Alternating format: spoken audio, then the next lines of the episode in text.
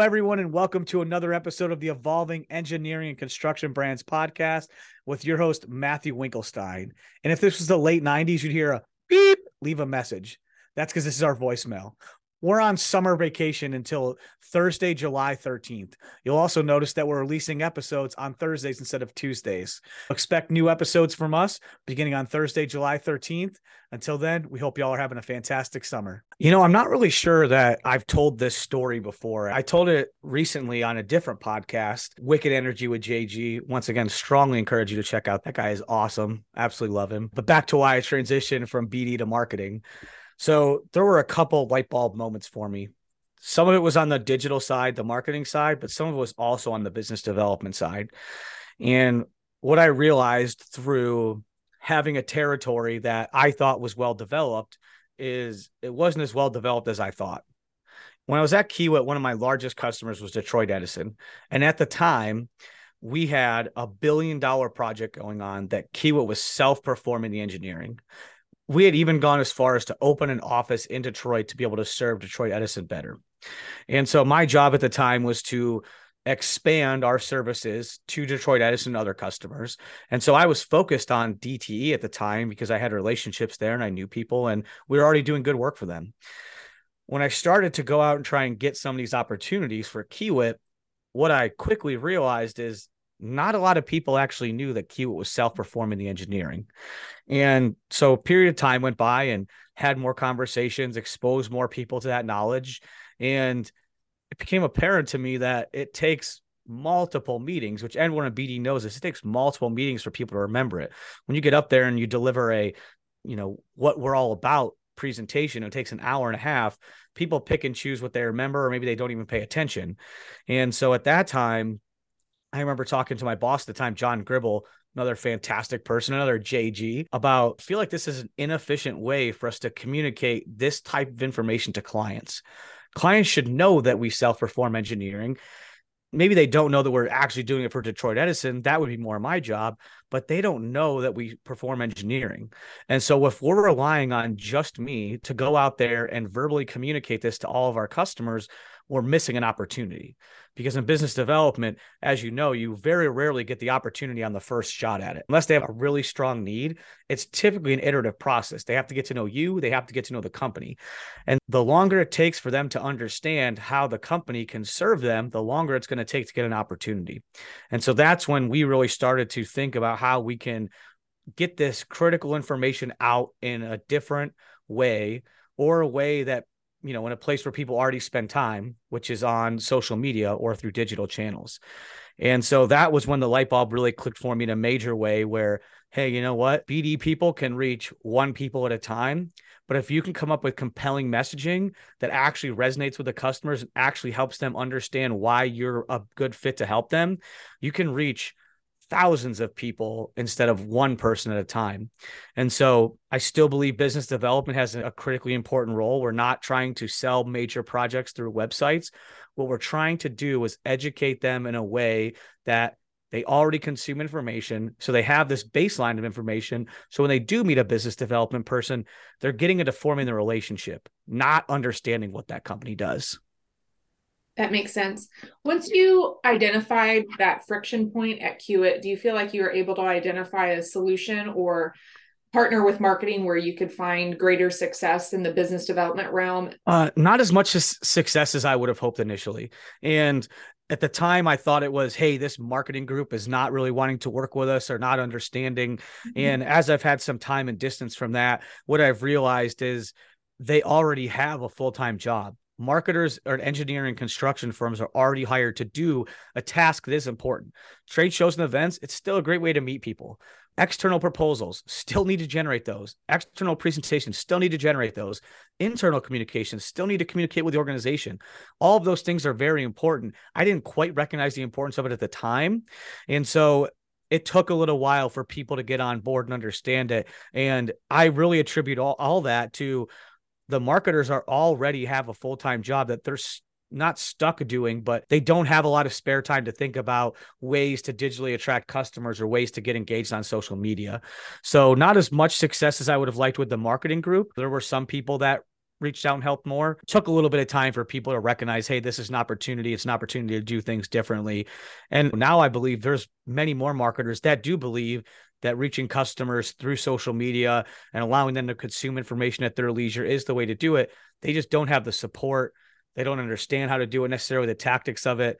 And that's honestly why I started engaging perspectives and what we hope to help clients with, not just our end clients, but the marketers inside these organizations as well, because they have a vitally important role that continues to become more important. And we want to help them get their seat at the table and be successful in that role.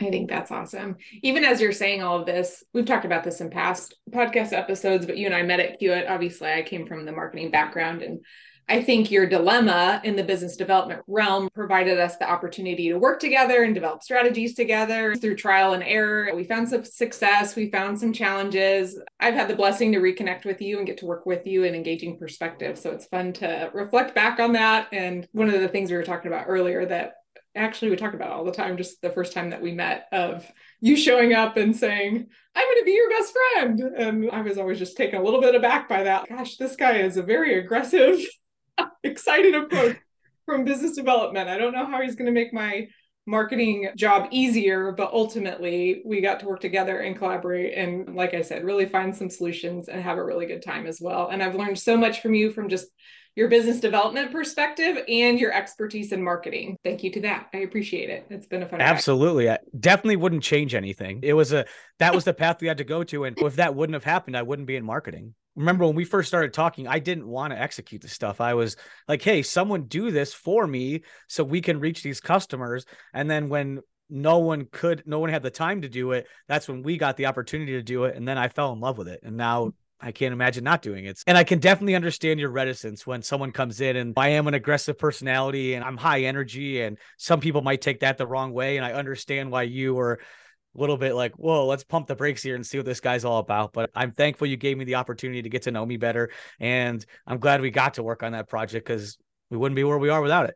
Yeah. I think what you said earlier too is really helpful. As marketers, we have a full time job and we can get stuck in the routine of things or just only seeing what's right in front of us. But I really appreciated getting to work with you because yeah it was above and beyond the full-time job but it really added a category to my thinking and again we discovered so much and we were able to really chart some new paths within the organization. So I think that's amazing. The organization is still utilizing the process that we figured out and put into place. And, you know, honestly, that's the basis for a lot of the process that we use here. We learned how to do it there. The success that we garnered for Kiewit and at Kiewit is the foundation for what we do today. There are some very talented folks inside of Kiewit that have really picked up the baton and continue to move them forward. So that's exciting to see too.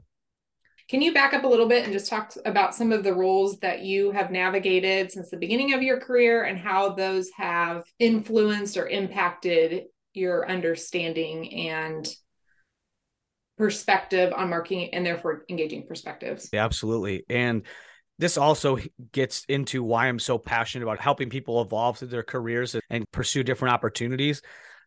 If I were to describe my career in an honest way, I would say it's a happy accident when I first started out, I had no idea what I was doing. I had no idea where I was going. When I first started out in the industry, I actually came from the nuclear side. I was a junior rad tech and then got into safety, project safety. And I got into project safety for a company called Babcock and Wilcox. And through that position, I had exposure to obviously the people on the project. And where I was fortunate is people liked me. And because people liked me, the project managers and superintendents took me under their wing and frankly were patient with my immaturity and helped me understand the whole project. What are we really doing here? What does your job mean in the context of everything else? And that was really an eye opener for me because uh, first in my career, I thought the main thing is safety, and your main thing is to protect employees. But if you can find a way to do that in the context of the projects and make the project more efficient, that's even better. That was my first exposure to really a support function and how you can make the support function even more impactful for the business. And then people helped me along through my career. So I had an opportunity to learn the work. I was a project manager in the field. And then when I was 25 years old, I had the opportunity to be the Western Region safety manager. Once again, strong mentors. I had two mentors that really helped pull me through that opportunity, really rough around the edges in the beginning, but I learned a lot through that. Then I was in environmental health and safety. I moved up through my career and ended up being in charge of global construction, environmental health and safety at Babcock and Wilcox. And another kind of funny story, which my mentor still laughs about today. I was young and naive and I wanted more money, which is a common thread through my career. We could talk about it a different date, but I was pursuing a raise and I felt like I was undercompensated in my current role. And my mentor at the time said, Well, if you think you can go get more money, you're more than welcome to go do it. And so I did. And I was able to secure a position where they were paying me 15% more money. And so I was going to take that opportunity. There wasn't a whole lot that the company was going to be able to do to get me not to take it. It was going to result in a ge- geographical switch for me. Even though I live in Northeast Ohio and that's where I've chosen to raise my family, I'm a West Coast person. I love the mountains, not the beach kind. I'm the mountains person. Love being out in nature, love being at elevation, love challenging myself physically. And so this opportunity was in Eastern Washington, already had the house picked out right on the lake. And I was fortunate that I went through the Emerging Leaders program in B&W. And another person that was a mentor at the time or a close acquaintance, he said, Hey, you're going to leave. Why don't you come be in business development? And so I was like, hmm, I actually didn't think I could transition from safety to business development. Giving this person cr- so much credit, he was probably one of the only people that believed I could make the transition. And so I do owe a lot to this person. His name is Joe Buckler, but he was one of the few people that saw, hey, you know what? This person that's done safety and project management, I think they can do business development and do it in a good way. And it's different than all the other engineers we have. And so I'm going to bring him over to business development. And so he gave me that opportunity kind of out of nowhere. And so all of that stuff shaped my experience in a couple ways. It shaped my experience in a way in safety. You have to communicate in a way that resonates with the people that you're communicating with. If you tell the people that are on the project they have to be safe because they're not going to hurt themselves, that's a no duh moment. They understand that. What you have to help them understand is how, in a situation where they may not see as much risk, you see risk, and you have to help them understand how that is risky and how they can take themselves out of that risky situation, perform their work the same way, but safer and not get hurt. And when, particularly when you're a mid 20 year old kid telling that to a 40 year old craftsperson that has forgotten more about the trades than you'll ever know, that can be a tough proposition. So I really learned a lot about communication through that, how to communicate with people in unique ways. And then transitioning between each one of those roles from individual performer to leader to the different disciplines, I learned how to leverage what I'd already know.